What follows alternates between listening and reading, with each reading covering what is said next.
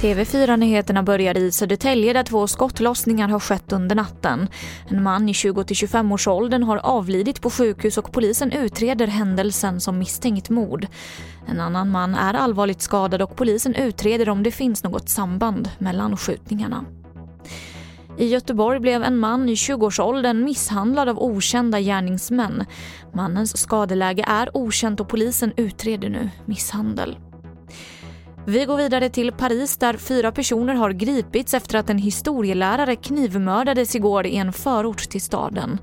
Polisen sköt den utpekade angriparen, en 18-årig man, efter attacken.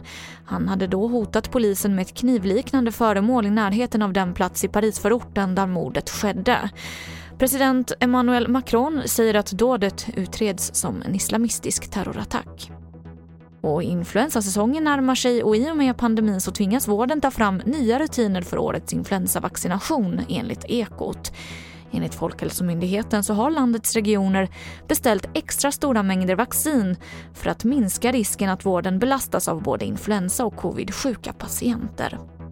Och det var det senaste från TV4 Nyheterna. Jag heter Emily Olsson.